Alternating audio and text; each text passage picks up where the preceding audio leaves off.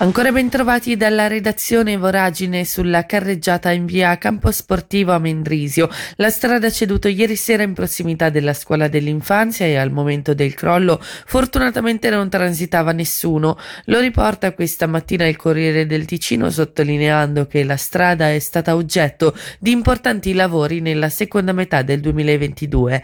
Quelli di ripristino sono invece già iniziati ieri sera.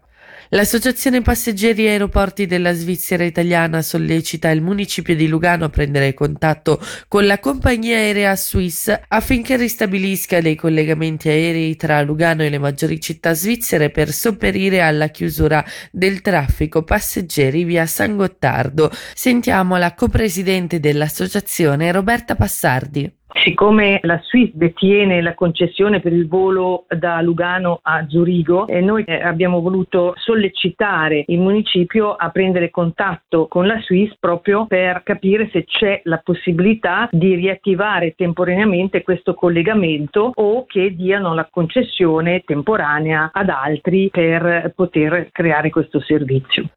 L'azienda multiservizi di Bellinzona comunica l'aumento delle tariffe per l'energia nel 2024. In media le famiglie dovranno considerare un adeguamento di quasi 200 franchi all'anno e la stessa sorte vale per i clienti della società elettrica Sopracenerina, per cui sono stimati aumenti medi del 20%.